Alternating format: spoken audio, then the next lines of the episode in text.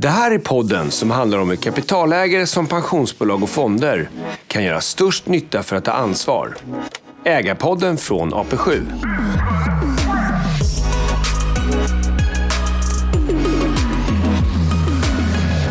Jag heter Mikael Lindök och är kommunikationsstrateg på Sjunde AP-fonden. Dagens gäst är chef för över 400 miljarder kronor på en fond som ofta förväxlas med tre andra liknande fonder. Med en gedigen karriär inom makroekonomi och finansbranschen på IMF, ECB, EU-kommissionen har hon genom åren samlat på sig flera perspektiv för rollen som AP-fonds-VD. Varmt välkommen Kristin Magnusson Bernhard, VD för AP1. Stort tack, kul att vara här. Du, vi, vi börjar med att bara bena ut lite. Eh, vi sitter ju här på AP7s ägarpodd eh, och du är VD för AP1.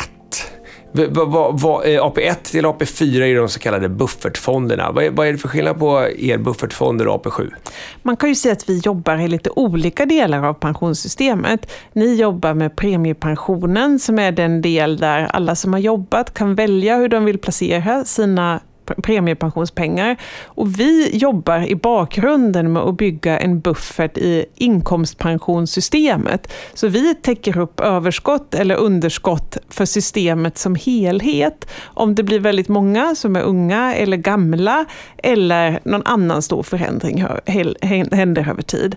Så man kan ju säga att er kan man välja till om man inte är nöjd med ett annat alternativ. Men oss har alla antingen man vill eller inte. Just det, så oss kan man välja bort. Men eller er till. måste man bara ha. Ja, eller till, exakt. Och något annat man kan välja till är ju att ha med dig här och det är ju väldigt tacksam över. Och eh, jag måste bara börja med att stilla här med nyfikenhet. När man ser på ditt CV, eh, varit på ECB, IMF, EU-kommissionen och så nu har du valt att kliva hem till Sverige och bli VD för AP1. Berätta, vad har du tagit med dig från den här internationella resan du har varit på? Den röda tråden är det globala engagemanget och de globala frågorna. Vi har ju större delen av portföljen utomlands, så det innebär att vi jobbar på internationella finansmarknader med transaktioner runt om i världen. Och det är ju ganska likt det jag gjorde innan. Men det som jag har fått till, det är ju dels att jobba väldigt lokalt, till exempel med fastigheter i det här kvarteret där vi sitter och spelar in podden. Men också med ett uppdrag som är så fast förankrat i den svenska demokratiska myllan, vilket är jättefint. Och på ett rent själviskt plan så får jag jobba med att bygga buffert, bygga trygghet, bygga motståndskraft istället för att städa upp när allting redan har gått fel. Vad härligt.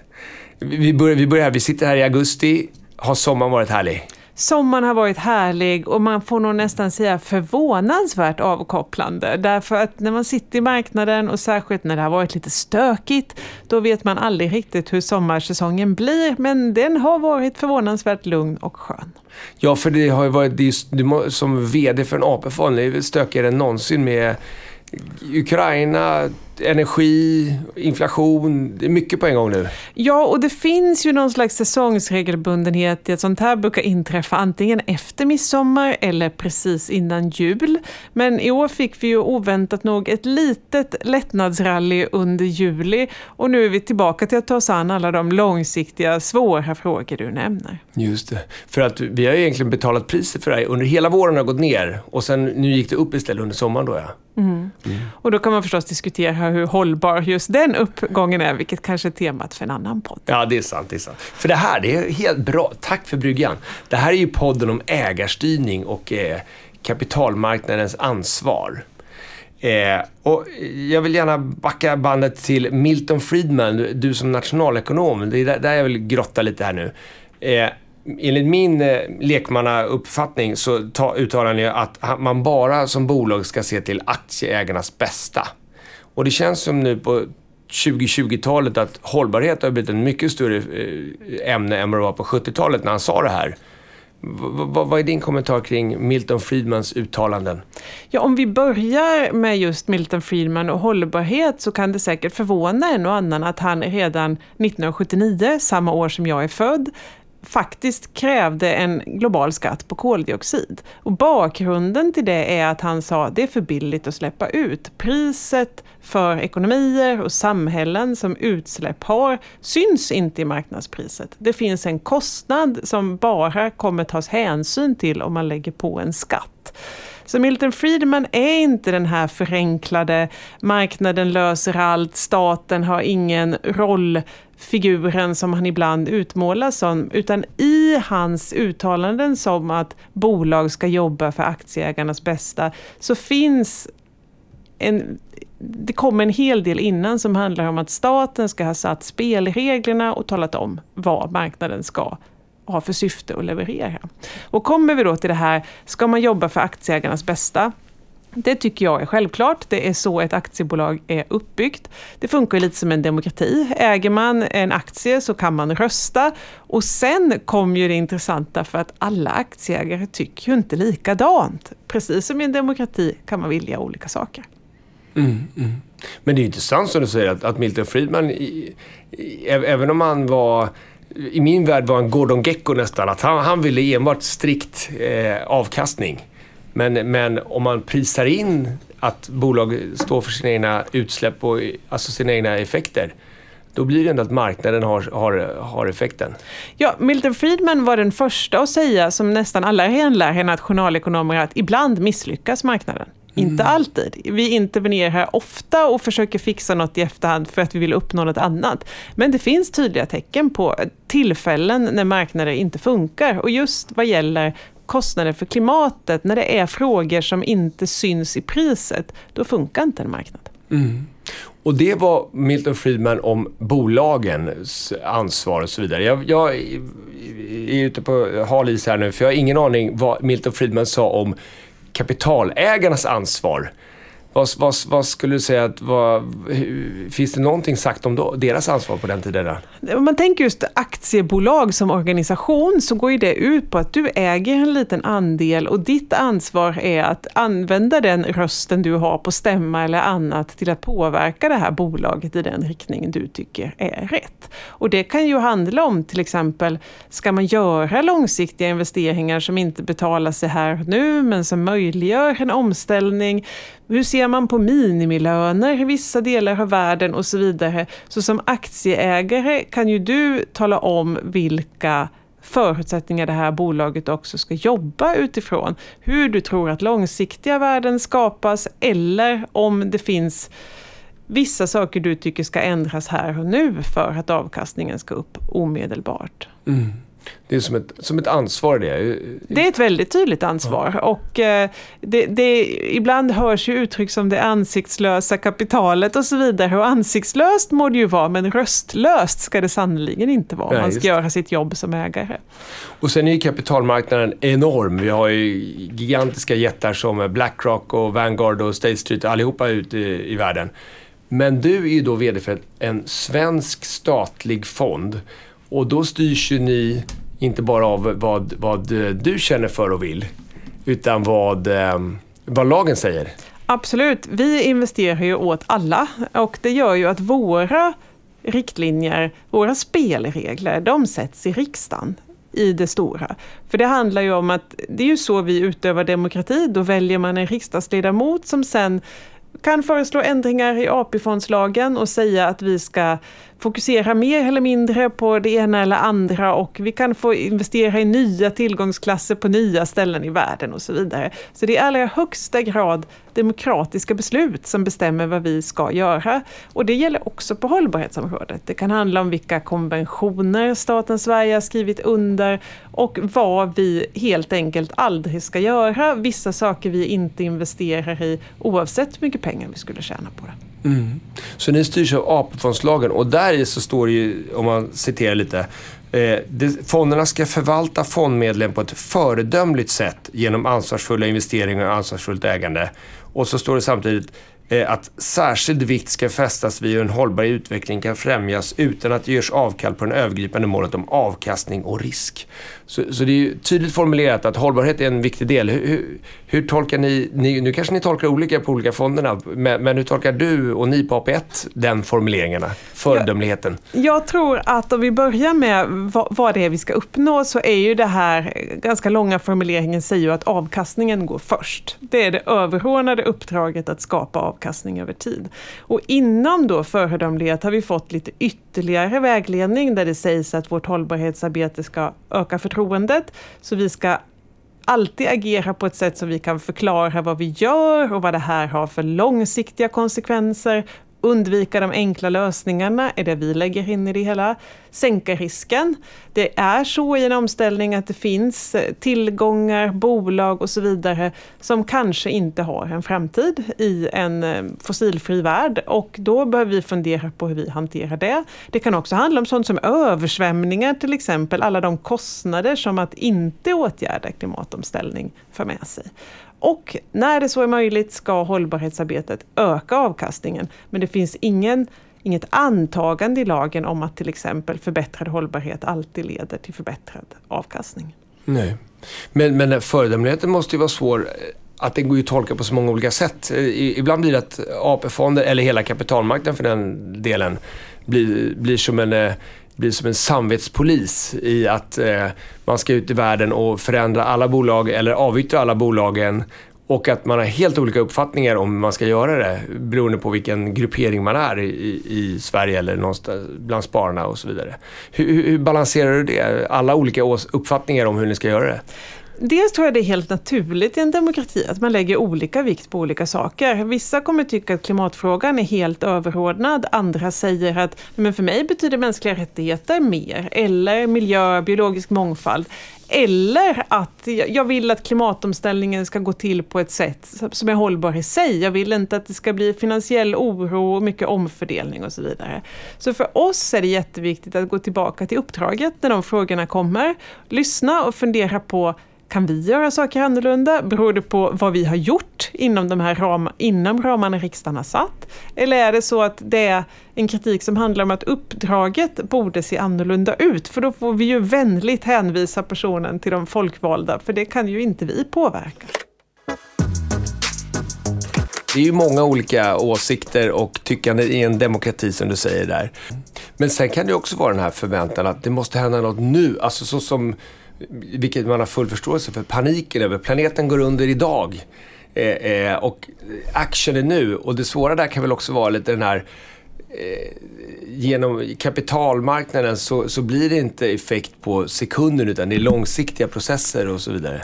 Det är en viktig roll vi har att spela och förklara vad krävs för att ett bolag verkligen ska ställa om. Och även om det är mycket fokus på nya teknologier och nya lösningar som är jätteviktiga så är det nog så att 80 procent av kapitalet kanske behöver gå till företag som redan finns som ska bli mer hållbara. Och ibland kan det handla om att ställa om en hel affärsmodell och ibland är det saker som går fortare. Men att förklara hur den omställningen går till och vilken tid den tar, om man vill se till att företagen och alla som jobbar där har jobben kvar. Det är viktigt att berätta om uthålligheten och tålamodet. Just det. Och, och vad skulle du säga, hur, hur, stora förväntningar, om man ser på alla världens problem vi har, hur, hur stora förväntningar är rimliga att lägga på att ni löser dem? Eller kapitalmarknaden för den skull också. Men, men känner, är det en balansgång att man behöver förklara, vi kan inte uppnå allting? jag tror det kommer tillbaka till att vi vill ju uppnå flera saker. I alla mm. fall den svenska hållningen är ju att vi vill uppnå klimatomställning utan att offra till exempel mänskliga rättigheter eller miljö eller för den del ha en omfördelning mellan eller inom länder som, som ses som från demokratisk synpunkt då för omfattande. Hade vi sagt att det är klimatomställning som gäller och inte bara då för Sverige utan globalt sett, då hade ju ett högre koldioxidpris levererat det. För då hade företag och marknader ställt om. Men världen i övrigt skulle nog se ganska annorlunda ut. Och det är ju den förändringen som alla aktörer tror jag försöker hantera på ett ansvarsfullt sätt för att komma tillbaka till det begreppet. Mm. Och, och, och eh, som du säger, men man kan samtidigt inte göra allt. Hur, hur, jobbar ni med prioriteringsordningen på Idag löser vi världssvälten och imorgon löser vi regnskogarna. dels tillbaka till vad har vi för ansvar? Ja, men vi har ett ansvar att förklara vad vi klarar av. För det, vi gör ju ingen nytta om vi springer runt på alldeles för många bollar och både tappar avkastning och inte heller gör någon skillnad på hållbarhetsområdet. Så ett första ansvar är ju att säga att vi fokuserar på det här, så här jobbar vi. Här kan vi utifrån våra 400 plus miljarder och vårt uppdrag göra störst skillnad. Och det innebär ibland att vi väljer bort saker. Det kan till exempel innebära, som i vårt fall då, att vi har av yttrat fossila bolag. Det var små innehav i vårt portfölj som hade krävt jättemycket resurser för att ställa om. Eh, det var inte rätt ställe att lägga fokus på för oss. Det kan vara helt rätt fokus för någon annan. Och det är ju en nödvändig del för att omställningen ska äga rum. Men man, det är hela tiden en växelverkan. Vad kan jag göra skillnad? Hur kan jag stå för det jag har valt bort? Förklara vad jag har valt bort? Och lägga resurser på rätt ställe. Just det, så. Ja men det var intressant. Så, så ni har sålt fossilbolag men inte övriga AP-fonderna. Men inser att det där kan någon annan göra som kan lägga resurserna på dem? Ja, om jag, jag ska inte uttala mig om mina kollegors, väg, kollegors vägnar, men jag tror att det nu är två AP-fonder som har kvar fossila innehav och två som har valt bort dem. Och för oss som har valt bort det har det handlat om att begränsa den finansiella risken och lägga resurserna på andra omställningsfrågor där vi tror att vi kan göra skillnad. Medan då de kollegor som har kvar bolagen lägger fokus där och fokuserar på just de frågorna. Så det är inte antingen eller, det beror på hur portföljen ser ut. Vi har fyra olika portföljer, vilket igen är så vi ska jobba utifrån uppdraget. Och då kommer vi lägga fokus på olika ställen och det är nog tur, för att mm. jag tror vi skulle se mindre effekter om vi alla gjorde likadant. För annars är ju det man ofta, eller man, det, det ofta är ute efter, konflikten. Ni gör olika. Det är ett problem att ni inte går på exakt samma strategi för, för för hur, hur ni gör? Utifrån systemet och utifrån uppdraget är det precis så det är tänkt. Vi ska göra olika för att när man jobbar med investeringar då gör, räknar man och så tänker man utifrån sitt allra bästa förmåga vad man tror kommer leverera ett bra resultat. Men man vet aldrig i förväg. Tillsammans förvaltar vi nästan 2000 miljarder. La vi dem i samma korg på samma strategi skulle det innebära en mycket högre risk för systemet. Så det faktum att vi gör olika, det är precis så som lagstiftningen lagstiftaren vill för att vi ska sprida riskerna lite helt enkelt. För ni alla har föredömligheten som. Så det är inte att ni har olika ambitioner? Det är inte hur man ska uppfatta Vi har så. exakt samma uppdrag eh, och vi är fyra stycken precis likadana fonder. Och skälet till att det är fyra är dels att vi ska kunna jämföras. För det är inte alltid så lätt att veta vad är en låg kostnad som till exempel vi också ska leverera. Vad är en hög hållbarhetsambition? Vad är en hög avkastning? Det hjälper det ju att ha fyra stycken så har man lite jämförelsematerial. Vissa, som jag pratat med några forskare här på podden, som säger att eh, det, det, det, kan vara att eh, när man säljer av aktier så sjunker priset. Då blir det att då helt plötsligt främjar man det bolaget indirekt genom att aktien blir billigare. Och samma sak med gröna obligationer, att eh, de, de har man lägre avkastningskrav på. Skulle du säga att det är en komplikation där mellan ansvaret mot att spararna ska få hög avkastning och man måste ha ansvar för hållbarhet? Generellt tycker jag att man ska prata, jämföra förändring mot förändring. Det vill säga avkastning är en förändring och hållbarhet ska man prata om en hållbarhetsförbättring. För jag ser inte varför ett företag skulle få högre avkastning för att göra samma sak. Det är ju ingen skillnad på hållbarhetsområdet jämfört med något annat vi gör. Vi vill ju erbjuda bättre produkter, eller mer energisnåla produkter för att lägga en hållbarhetsvinkel på det hela. Så jag säger att ofta, men inte alltid, leder en hållbarhetsförbättring till högre förväntad avkastning. Men det går som alltid med investeringar inte att säga i förväg och det kommer tillbaka till prissignalen. Har inte vi sagt att till exempel det är värt att släppa ut mindre, det kostar med att släppa ut koldioxid, ja, då finns inte pristrycket som driver omställning och utveckling. Så det krävs flera saker för att det faktiskt ska prisas in. Mm. Och, och och när, när, du säger det, vad, hur, vad är det du ser att eh, det ska bli högre avkastning av det?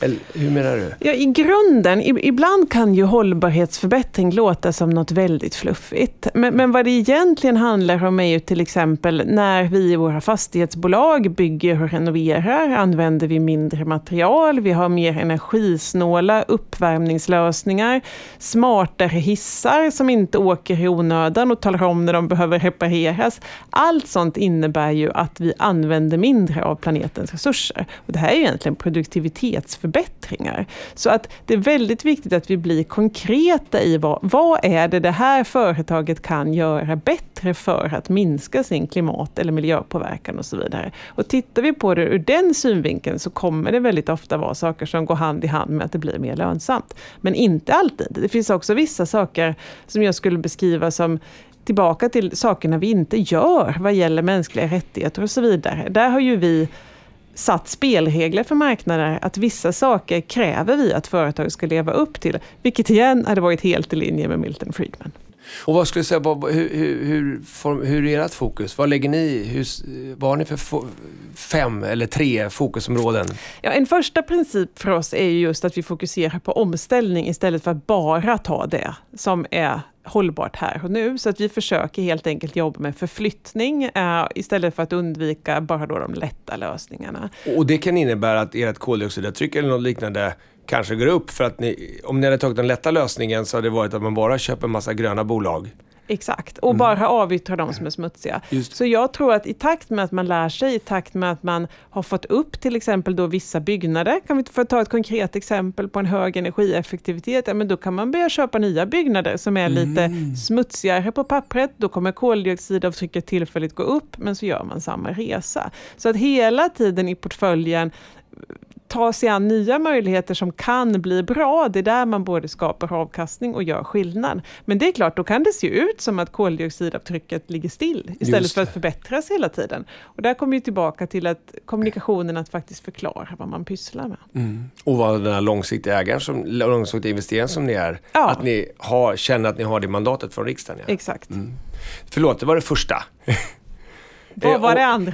Eh, frågan var, eh, det var om, omställning i en av era fokusområden. Ja, och det andra är, och det för mig är tillbaka till det här kravet på att vårt hållbarhetsarbete ska vara förtroendeskapande. För mig är det viktigt att vi inte bara uppnår ett hållbarhetsvärde. Mm. Det går till exempel att säga, nu lägger vi allt fokus på klimatomställning. Och vi gör det på bekostnad av att miljöfrågor, kritiska metaller, biologisk mångfald, vad det nu handlar om, mänskliga rättigheter där man bryter de här metallerna, det är inte lika viktigt. Men det är inte så vårt mandat ser ut, utan vi säger att vi vill ha alltihopa.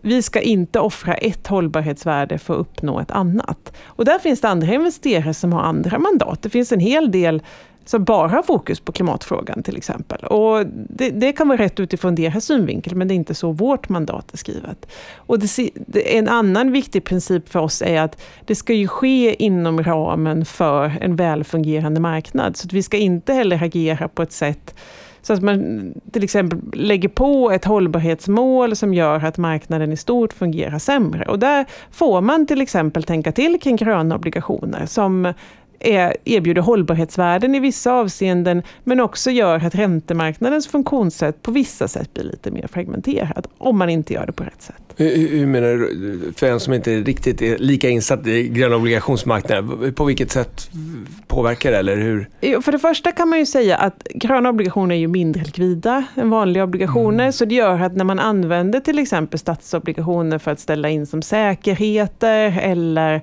att repa, det vill säga att vi använder dem för att få in likviditet, då funkar ännu inte gröna obligationer riktigt likadant som konventionella obligationer. Och där gäller det ju att vi säger till till, säger till, tänk på det här också, för det här är också en viktig del, att marknaden ska fungera väl. Så vi ska inte offra det för att uppnå då en hållbarhetsfråga.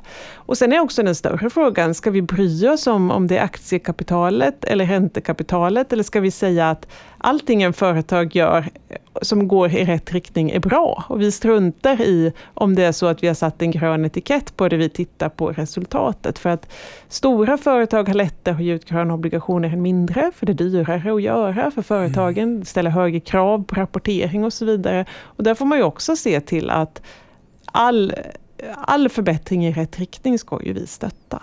För det där är ju intressant. Alltså, det, allt blir så enkelt när man inte är insatt. Gröna obligationer, självklart. Pumpa in ännu fler miljarder. Det är ju bra för miljön. Och sen börjar man när man börjar liksom skrapa lite på det. Ja, men vart går exakt pengarna? Och jaha, det går bara till stora bolag för det är lättare. Och så, så, så att allt är ju lite mer komplicerat än man tror allt är. Ja, och det finns också en risk att man då försöker ge ut en grön obligation som är backad av vissa typer av aktiviteter eller tillgångar för ett företag istället för att ställa om hela affärsmodellen lite grann, vilket kanske skulle göra större skillnad i det stora hela, men ta längre tid. Och det är ju tillbaka till tålamodet och uthålligheten hos en investerare. Vi ska ju stötta bolag att göra rätt saker även om det inte innebär att det går jättesnabbt. Mm. Och då får man tänka till också kring hur, hur, vilka typer av omställningsfinansieringar man stöttar för att på lite längre sikt hjälpa. Mm. Och men, men, men, tror du att marknaden, exempelvis här inom, vi är kvar inom gröna obligationer, eller vi kan ta alla marknader. Vad tror man, hur tror du nästa steg blir? För nu för tiden är det mycket om taxonomi och så vidare. Mycket om mätbarhet och alla ska visa det. Det är där känns som att hela krafterna just nu eh, ligger. Vad, vad tror du, om jag, eh, vi börjar med gröna obligationer. Vad, vad tror du, hur kommer det utvecklas så att det blir bättre ändå? Ja, det, det är åtminstone två krafter som pågår samtidigt. Den ena är ju då att man säger att det måste finnas en standardisering. För som det är idag så är det inte riktigt, vi har inte riktigt satt ner foten kring vad är en grön obligation? Vilka krav ska vi kunna ställa på den och så vidare. Det finns några olika rapporteringsstandarder, vilket blir svårt för företagen att förhålla sig till och det blir svårt för investerarna att veta vad det är de köper egentligen.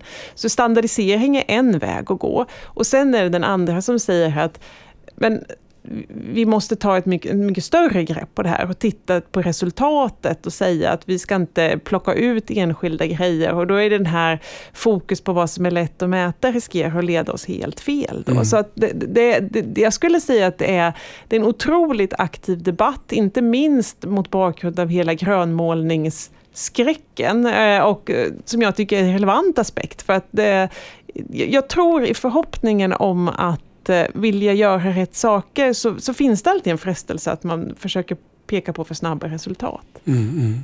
Och den här prioriteringen. Senaste Economist härifrån i somras. Där var ledarsidan, där handlade hela eh, specialnumret om ESG. Och ledarsidan gick in på att nu är det bara fokus på E. Och det borde inte vara eh, environment, det borde vara emissions. Att allt fokus borde ligga där.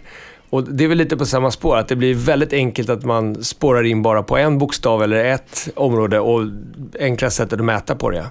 Ja, och jag tror det finns en risk för att vi som sitter i marknaden vilar ju ofta siffror. Mm. Och mycket att mäta koldioxidavtryck, det är också en siffra, så då känner vi oss hemma i det och vi kan få in det lättare i våra befintliga tankeramar än en del andra saker. Och vi skulle ju kunna bestämma oss som samhälle för att vi sätter det här som ett överordnat mål och det skulle ju i så fall också ändra vårt hållbarhetsarbete, om Sverige valde att gå den vägen.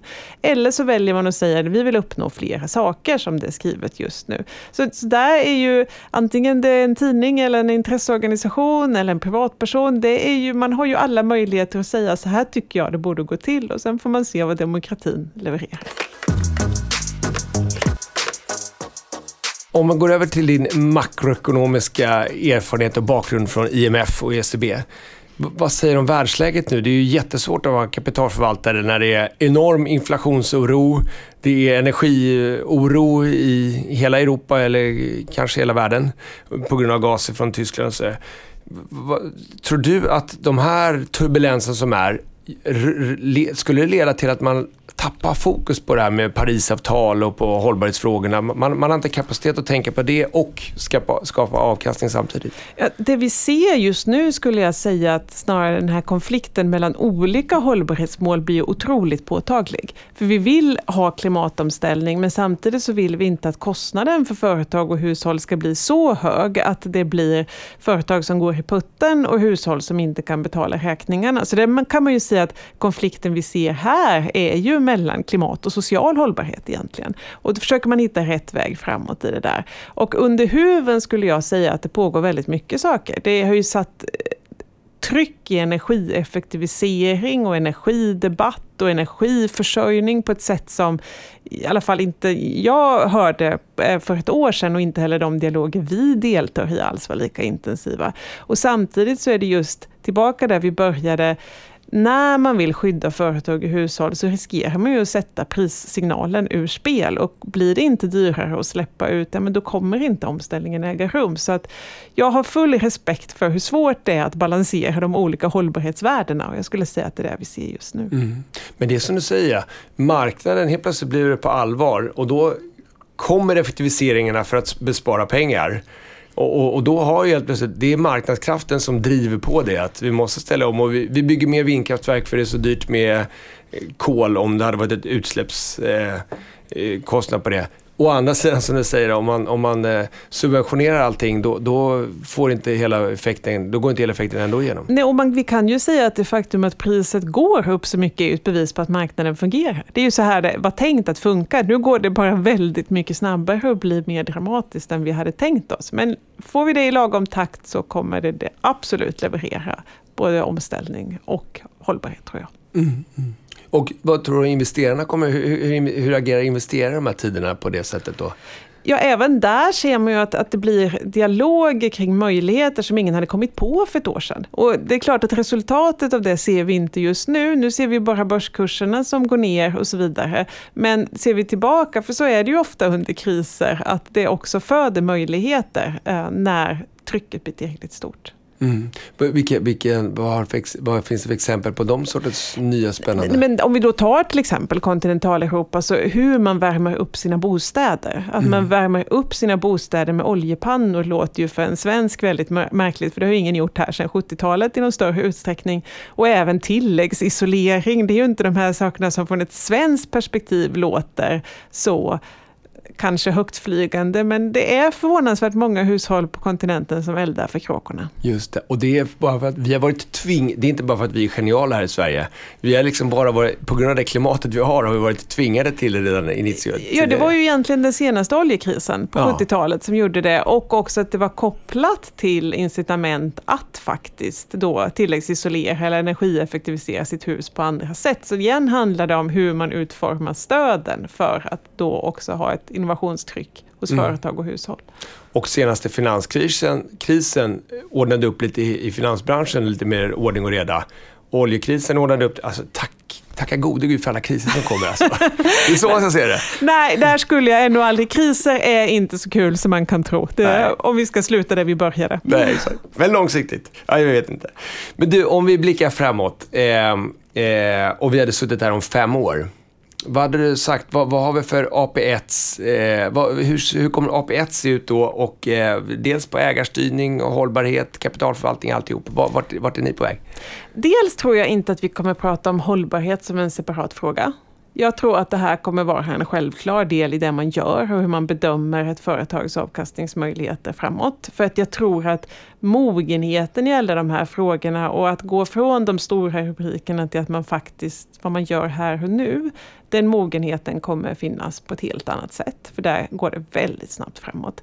Sen hoppas jag också att vi står för att det behövs uthållighet, det behövs tålamod och det behövs rak och ärlig kommunikation för att kunna göra skillnad. Mm, mm. Nej, då hoppas vi verkligen att den, den bilden eh, faller in väl. Och, och jag, jag, tackar så hemskt mycket att du har kommit hit och eh, gett dina kloka insikter. Tack själv.